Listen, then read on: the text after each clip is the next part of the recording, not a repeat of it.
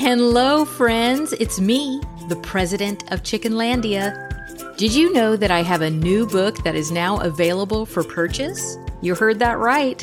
It's called Let's All Keep Chickens The Down to Earth Guide to Natural Practices for Healthier Birds and a Happier World. It's now available on Amazon, Barnes & Noble, your local bookstore, and more. For more information on how you can grab your copy, just click the link in the show notes. It's so exciting, I can barely handle it. Okay, on with the show.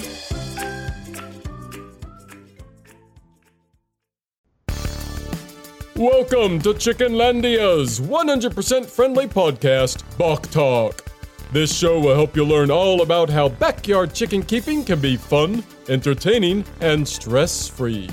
Here's your host, the president of Chickenlandia. Hello, friends. Welcome to Chickenlandia and welcome to Bok Talk, your 100% friendly backyard chickens show. I just, I don't know if you could see, I was just trying to adjust the camera because no matter what I do and how much moving around I do before I get started, and I do a lot of that, you can still see the U-Haul boxes. And so it's gonna be like I'm just I'm just letting you guys know it's gonna be months. It's gonna be months before those things find their way to where they're supposed to go.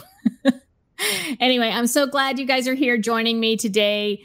Uh, today, we're going to be talking about preventing frostbite in chickens. And I know that a lot of you are interested in hearing about what you can do to prevent frostbite because for many of you, this is your first winter uh, coming up with chickens. And so this is a big question that I get every year, and we're going to talk about it. And I also have a question that was submitted by a listener. So I'm going to I'm going to be answering that. And remember, if you have a question that you would like to submit to Bok Talk, you can go to my website, welcome to chickenlandia.com go to the contact section and then you'll see a little drop down menu and it'll say ask a chicken question. So go there, submit your question. I absolutely love getting questions from you guys. I love hearing from you guys.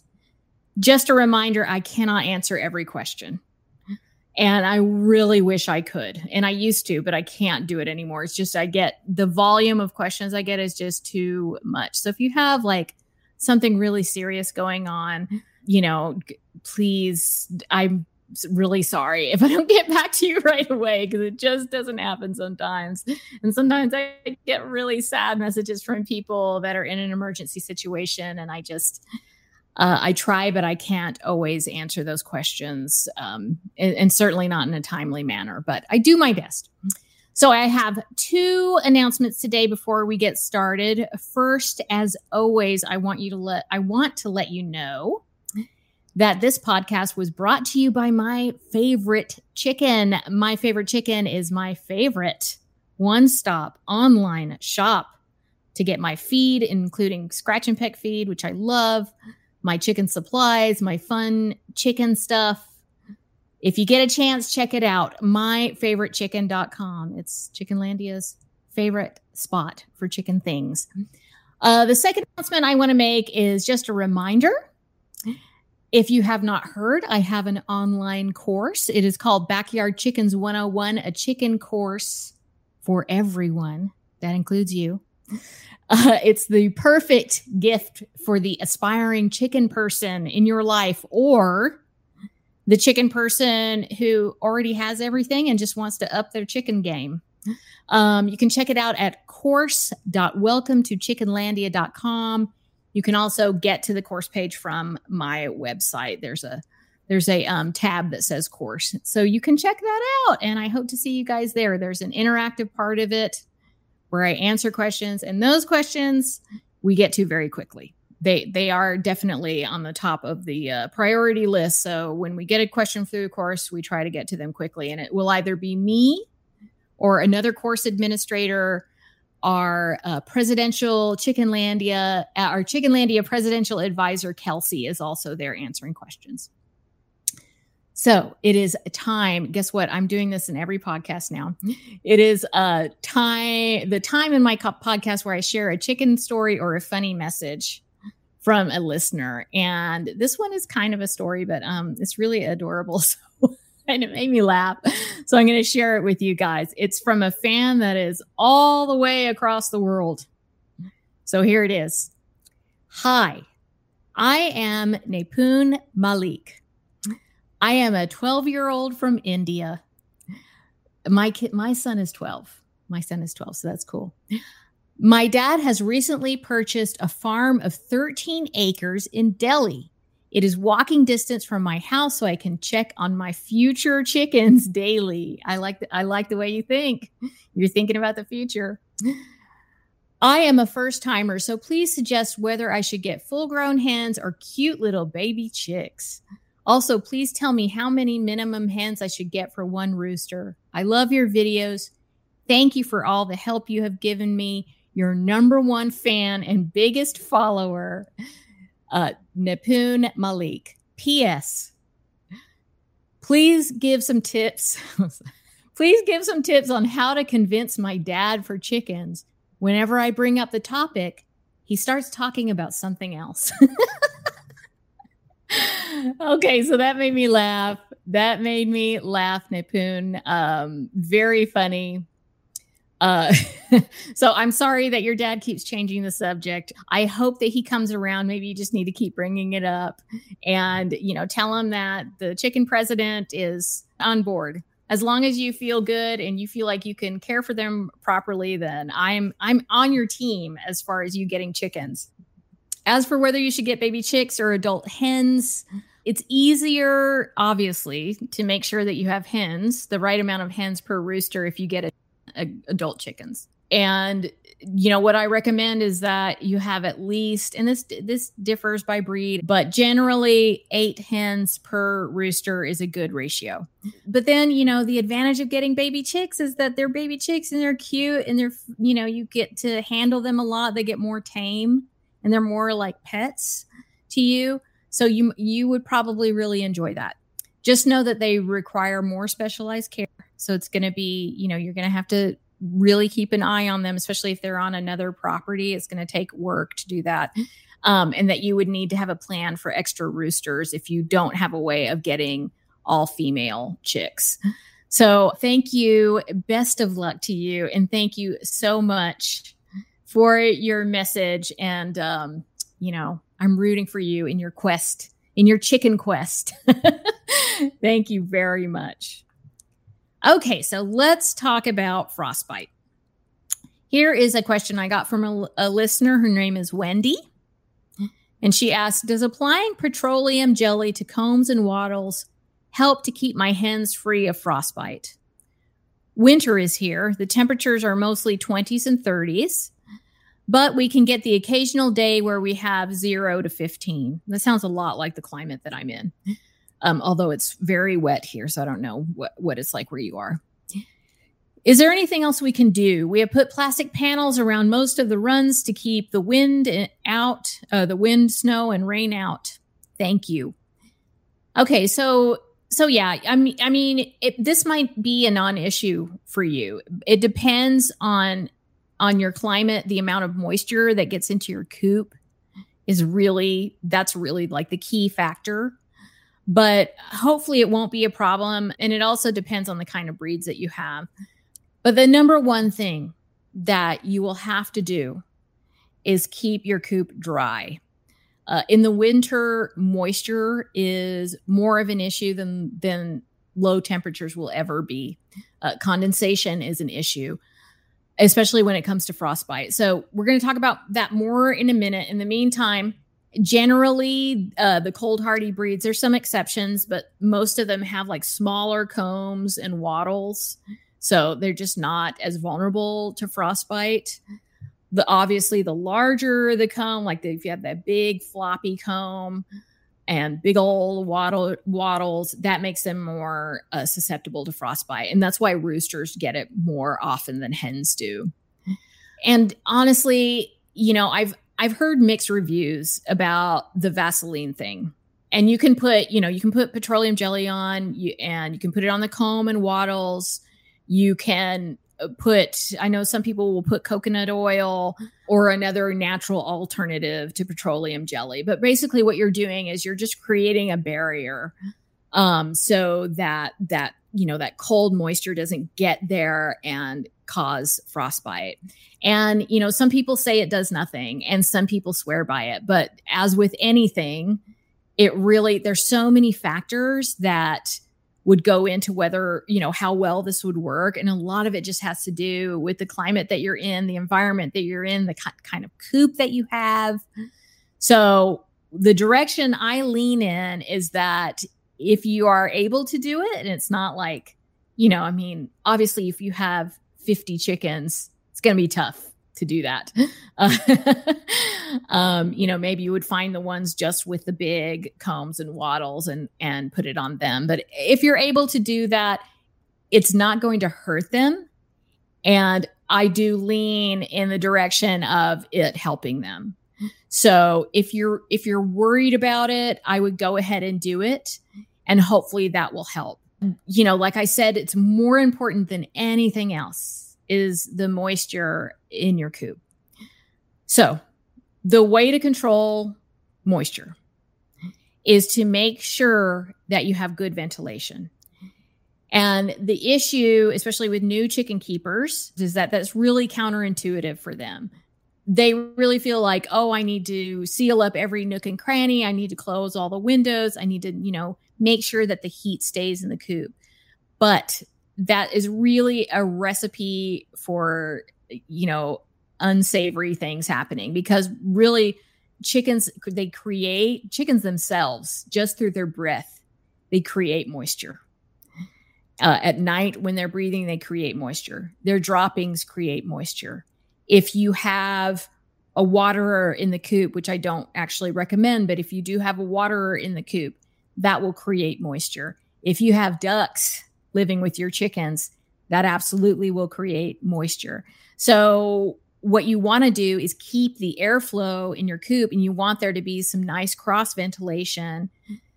Now, what you need to be mindful of is that you're not creating drafts where your chickens roost. You don't want them to be, you know, them to be exposed to these heavy drafts all night and they're just getting too cold.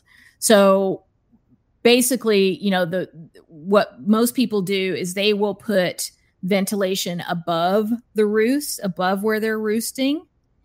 And if you can put it on both sides so that you get cross ventilation going, that's good. The amount of ventilation that you're going to need will vary. It depends. Like I said, it always depends on your climate. But a good rule of thumb is a half inch of ventilation per square foot of your coop space um, and make sure that you cover your ventilation holes with hardware mesh or or some other type of wiring because you'd be surprised how predators, especially rats, how they can literally climb up walls and get into your coop. And they can get into like really small nooks and crannies and really small spaces. So you don't want that. You don't want critters in your coop, especially in winter, because they're looking for a nice dry place, warm place that might even have, I mean, if it has chicken feed in it, that's even better, or chickens if they're looking for that. So you don't want that. You want to deter them and make sure that you keep them out of their coop. So I do get questions about supplemental heat. And basically, what you will find when you talk to people, when you talk to chicken enthusiasts in general, most people will tell you that there is never a reason to to put supplemental heat in your coop. But uh, my observation is that there are so many different circumstances when it comes to people and their chickens, and there's people in all kinds of different climates that are keeping chickens. So it's just not that cut and dry. And though it is very rare for you to need to use supplemental heat in your coop, there are possible situations where you need to do it and it could possibly prevent frostbite. So, here are these situations where you might might need to use supplemental heat. If you have super fancy chickens, super fancy, uh, you know, rare breeds that are not heat hardy, you might need to use supplemental heat depending on how cold it gets where you live. If you have very young chickens, like newly feathered chickens that have not been acclimated to the outside and the temperature get or temperatures are getting below 50 outside at night, you might have to use supplemental heat while you're transitioning them slowly, acclimating acclimating them to the weather outside. And usually by 12 weeks they're definitely good to be outside without supplemental heat. But there you know you can't just if there's a chicken that has a, baby chick that is just fully feathered and not spent any time outside you can't just throw them outside. If you have really old or special needs chickens you might need to offer supplemental heat. I have very old chickens and i also have special needs chickens and i also have some fancy chickens some funny little chickens in there. So I'm, you know, I don't know yet what this winter is going to bring. Um, I'm in a new area with a different climate from where I had, you know, even though I live in the same state in the in the same city, basically, although I'm in the county, it's different. There's a lot more moisture where I am right now, actually. So that's a new experience for me. And so right now I'm just kind of figuring out what I need to do. Um, if you live in an area where there are extended periods of below zero temperatures that below negative 15 or if there's like a huge sudden drop in temperature then you might consider some safe supplemental heat.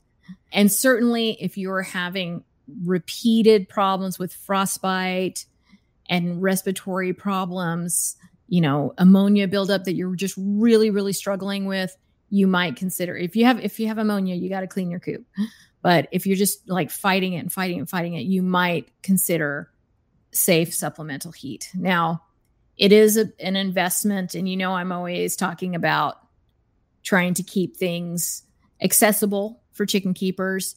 Sometimes you can find these things used. So keep that in mind.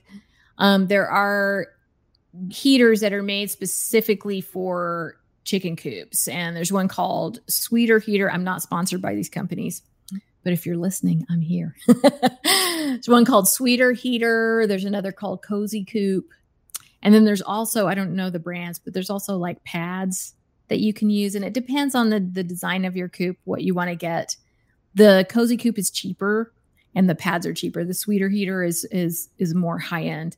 Um, but these are made for chicken coops and they're so much more safe than a heat lamp. And I always say I hate speaking against heat lamps because they're cheap and they're accessible, but they are a fire hazard. So if there's a way that you can avoid it, I would try to avoid that. If you absolutely feel like you must use it, you need to secure it better than you've ever secured anything in your life and make sure it stays clean uh, because they can ignite just from like a lot of dust and chicken coops can get really really dusty and they get the the heat lamps get really hot. The heaters they don't get hot you know the the the heaters that are especially for chickens um, for chicken coops they don't get hot like that. So um, it's not my job to tell you what to do and every situation is different but i just i want you to have the information. So uh, wendy i hope that answer some of your questions. Uh, you can. I know somebody was asking about whether or not you can put Vaseline on their feet, and you can do that too, uh, on their legs and feet, because sometimes if it's really severe, they might get frostbite on their feet or their legs. And you know, generally, it's not it's not going to kill a chicken to get frostbite, but obviously, it's not a comfortable situation. So it's definitely something that you want to avoid. And I think just you know avoidance is the best way to go. Like don't have you don't have to deal with it in the first place. You can just prevent it and then you don't have to worry about it. So i hope that this gives you um, some tips for the winter. You know i do have a video gosh what is it called? How to keep chickens alive in winter. I think that's what it's called. I didn't get dramatic with that or anything. Uh, but I mean, it's like, I mean, you know, you want to keep them alive. Um, and I will put that in the description and in the show notes for you. And it's, honestly, like in general, depending on the breeds that you have, winter is easier for chickens than really hot summers. Like hot summers is when it really starts to get dangerous. So, um, and there's things that you can do do then. So don't worry, you got this. And I hope that now you have some good information to go forward in, into the winter.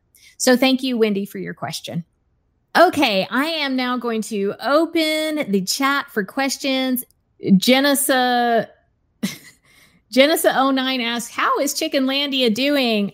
Chickenlandia is very busy, very busy right now. I am heading into the um, editing phase of the book. So I'm working with the publishing company and we're editing the book. So we're very busy. And, you know, I have been posting videos again. I'm doing these lives and um, turning them into podcasts. So we are extremely busy here. Obviously, so busy that I can't unpack.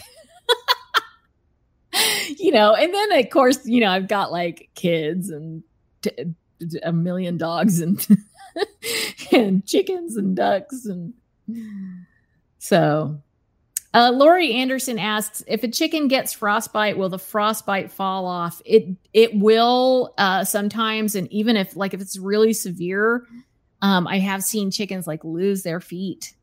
Uh, so that would not not a good situation. So that's why I always say, you know, it's better to um, prevent it than have to deal with it. You know, if you do have a chicken with frostbite, it's best. There's some cases where you might want to put some ointment on it, but you don't you you just want to be really careful. You don't want to rub it or anything because it can damage. The frostbite is actually it, it can it can you know there might be tissue underneath that gets damaged, so you don't want to do that. I would bring them inside and do you know do the rest method on them. I'll post that in the description and in the show notes. It's just a a protocol that you follow if you have a sick chicken or a chicken in shock or a chicken with frostbite. The main thing is when your chicken gets frostbite you do not want them to get frostbite again because uh, that can really injure them and be super painful for them. So if you have a chicken that has frostbite you need to take precautions that they don't get it again you know, and it's possible that you will need to keep them inside um, or offer supplemental heat so that it doesn't happen. Henry Bresak has a question Does drinking cold water harm or not? Or should you use? I think you're asking if you should use a water heater. I think if you can, like well, what I have in the chicken yard is um, I have dog bowl. I have dog bowls, heated dog bowls and I use that because I have ducks. And so the ducks really need to be able to immerse their their beak and face the water. So that's why I have open waterers. You have to clean them more, but that's that's what I use. But there are other types of chicken waterers. There's the nipple waterers that you can use that can be heated and then there's the there's like the other uh, kind of fountain type waterers that are made specifically for chickens that can be heated. I know that some people make their their own heaters for the coop, and but I kind of I worry about um, I just worry about fire hazard for that. It's probably fine, but I worry a little bit about that. So yeah, I think for me the easiest thing is just the the open dog bowl uh, heaters, the waterers, heated waterers. And I also use a dog heated waterer to put my fermented feed in in the winter if it's freezing. Because if you're fermenting feed and it's getting below zero and your or if it's getting below freezing and your waterers are freezing your feed is going to freeze. And that's just uncomfortable for chickens. They will drink cold water. And you know before i got the heaters before i got before i had electricity uh, in my chicken yard, which I didn't have for a few years. Number one, it was a horrible pain. Like I really hated it. it made winter horrible. And number two, like the chickens would be drinking cold water. And I just, I definitely think it's more comfortable for them to have, and it doesn't make the water hot. The, the heaters don't make the water hot. They just keep them from freezing. So I think it is better for them not to have super cold water in the in the winter but one way, you know, the way that I dealt with freezing waterers is I just had to go outside several times a day and and break the ice up and put new water into their waterers and uh, you can imagine that's a real pain. So, uh, my vote is for heated waterers if you can swing it. Our urban homestead asks, one of my chickens is just now molting. Everyone else is done. Will this harm her?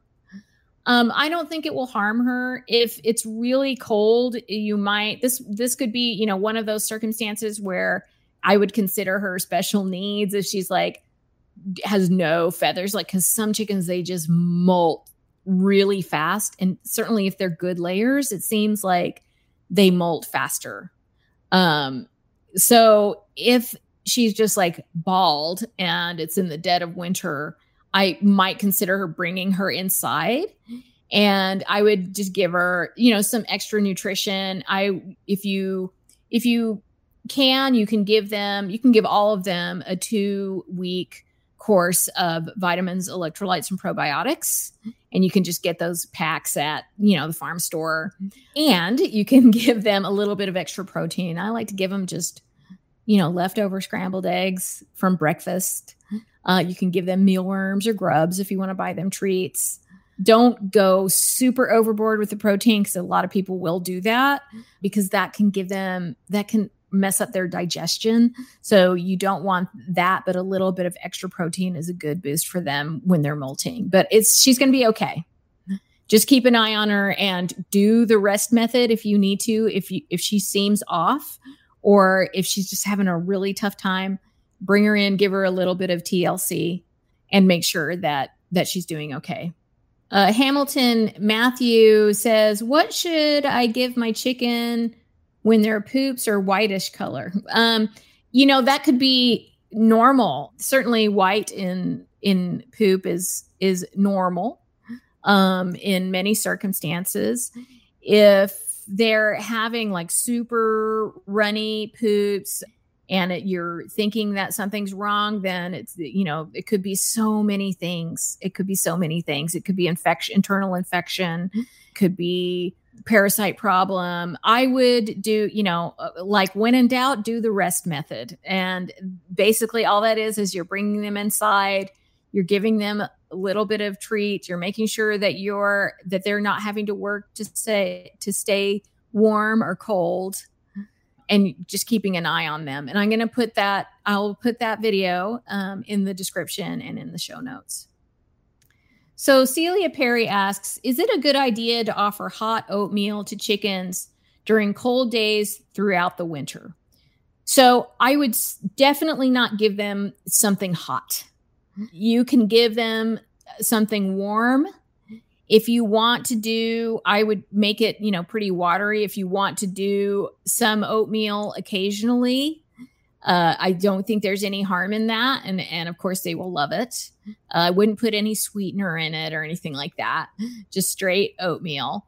The problem with oatmeal is that it is binding, so it is possible that you could create a situation where uh, they get uh, constipated and it mess it, it messes with their digestive system. So you don't want that. What I do in the winter, rather than doing the oatmeal thing is I give them their fermented feed in the heated water bowl. And and they love that and it's warm and it's nourishing and it, it's their feed. So to me, like I prefer to do that. Mm-hmm. And even if you don't ferment all the time, you can just get mash. You can just make wet mash and put it in the in a heated water bowl and give it to them or warm it up a little bit and give it to them. The other thing about oatmeal, and I had a friend that did this, she gave her chickens you know it was night it was it was roosting time and so she was like oh i really want my chickens to be warm so she gave her chickens oatmeal and it was it was wet you know it was it was watery because she didn't want them to it to be binding.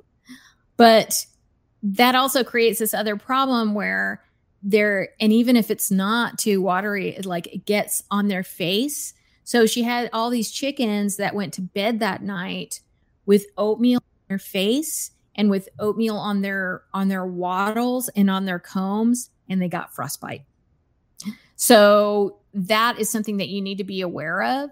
Like I said, I like to just give them their feed and I give that to them in the morning. And at night, I'll give them a dry, you know, the way that I do fermented feed. And even if you're feeding it as a treat or whatever, is I give it to them in the morning as much as they will finish by the afternoon because I don't want fermented feed sitting sitting around. And that's what that's what I do that you know when you leave fermented feed out and you you know you fermented it and it's ready to be eaten that day. And that's really how you should make it where it's like you have a batch ready for that day to be eaten that day. Um but if you leave it out you're just asking for little rodents to come around and get that delicious food. Like they just love that.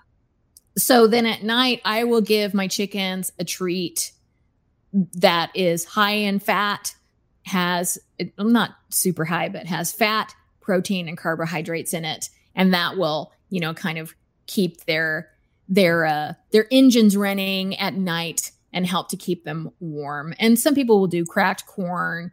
I will do like grubs and sunflower seeds or something like that. I hope that answers your question.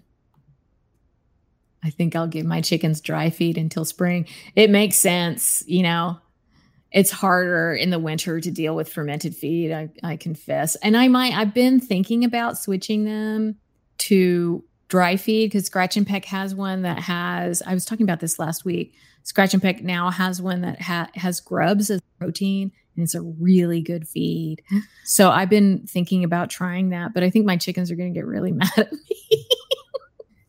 Okay our last question is from Aretta, how much heat for the babies? Okay, so I get asked this question a lot. And what I will say is that it is better for you rather than like having a thermometer and keeping a thermometer and, and you know, just checking the temperature all the time. It is better for you to observe the behavior of your baby chicks and to make sure that they're comfortable. So if you like let's say you're using a heat lamp, if you if you have, you know, there's brooders with they have panel heaters and with that you don't have to worry about it.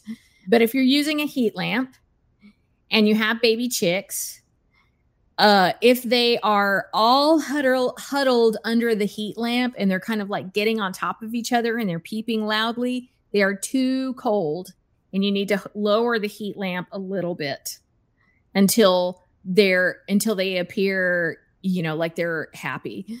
If they are lined up around the sides of the brooder and it looks like they're trying to get away from the heat lamp and they seem kind of lethargic they are too hot and that's super dangerous for them. So that means that you need to raise the heat lamp a little bit so that they can get away from it they can they they don't have like so much. You don't want like blaring heat on them all the time because that can be dangerous for them. What you want is for some baby chicks to be under the heat lamp sleeping some to be pecking and scratching some to be eating. You don't want to put their their um, water or heat uh, waterers or feeders underneath the heat lamp because you don't want those things to get hot. So those should be a little bit away from the heat and uh, you will hear them peeping and making little noises. And maybe when they see you, they'll make noises or whatever. But you don't hear that like distressed call. And it's it's very distinct. Like you will you will know like okay that that's a sign of distress. That's a baby chick calling. What what what they're doing is calling, trying to call their mom, which is you so and they're saying you know i'm i'm suffering something i don't like this i'm not comfortable. So if that's happening you need to make adjustments. But if they're too hot they might not be making much sound at all. So you know baby chicks being too hot or too cold can cause problems it can give them pasty butt. It can stress them out which can lead to other situations. So it's good to just keep an eye on them. And if you want to I do have a, a video about that. I will put that in the description and in the show notes for you so you can check that out. I just need a little bit of time once this posts. Okay, guys, I know there's probably some more questions that I missed, but I thank you very much. And remember, if you want to submit a question to Bok Talk, you can go to welcome to chickenlandia.com go to the contact section and ask your chicken question. And you can also sign up for my mailing list. Then you will be a part of Chickenlandia Nation, which is the coolest chicken club in the universe. it's true.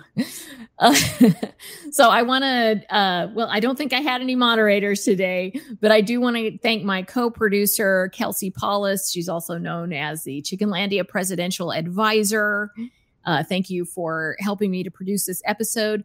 Thank you to Talking Crows for editing this episode and to Double M Ranch for the wonderful podcast art. If you enjoyed this podcast, remember to rate and review it. That really helps me. It helps for Bok Talk to get seen and heard, which is what we want. But the main thing I want you guys to remember is that you are always welcome in Chickenlandia. Bye. Dalia Monterroso, also known as the president of Chickenlandia, is a backyard chicken educator in Northwest Washington. To submit your question to Bok Talk, visit welcometochickenlandia.com. We'll see you next time. Bye.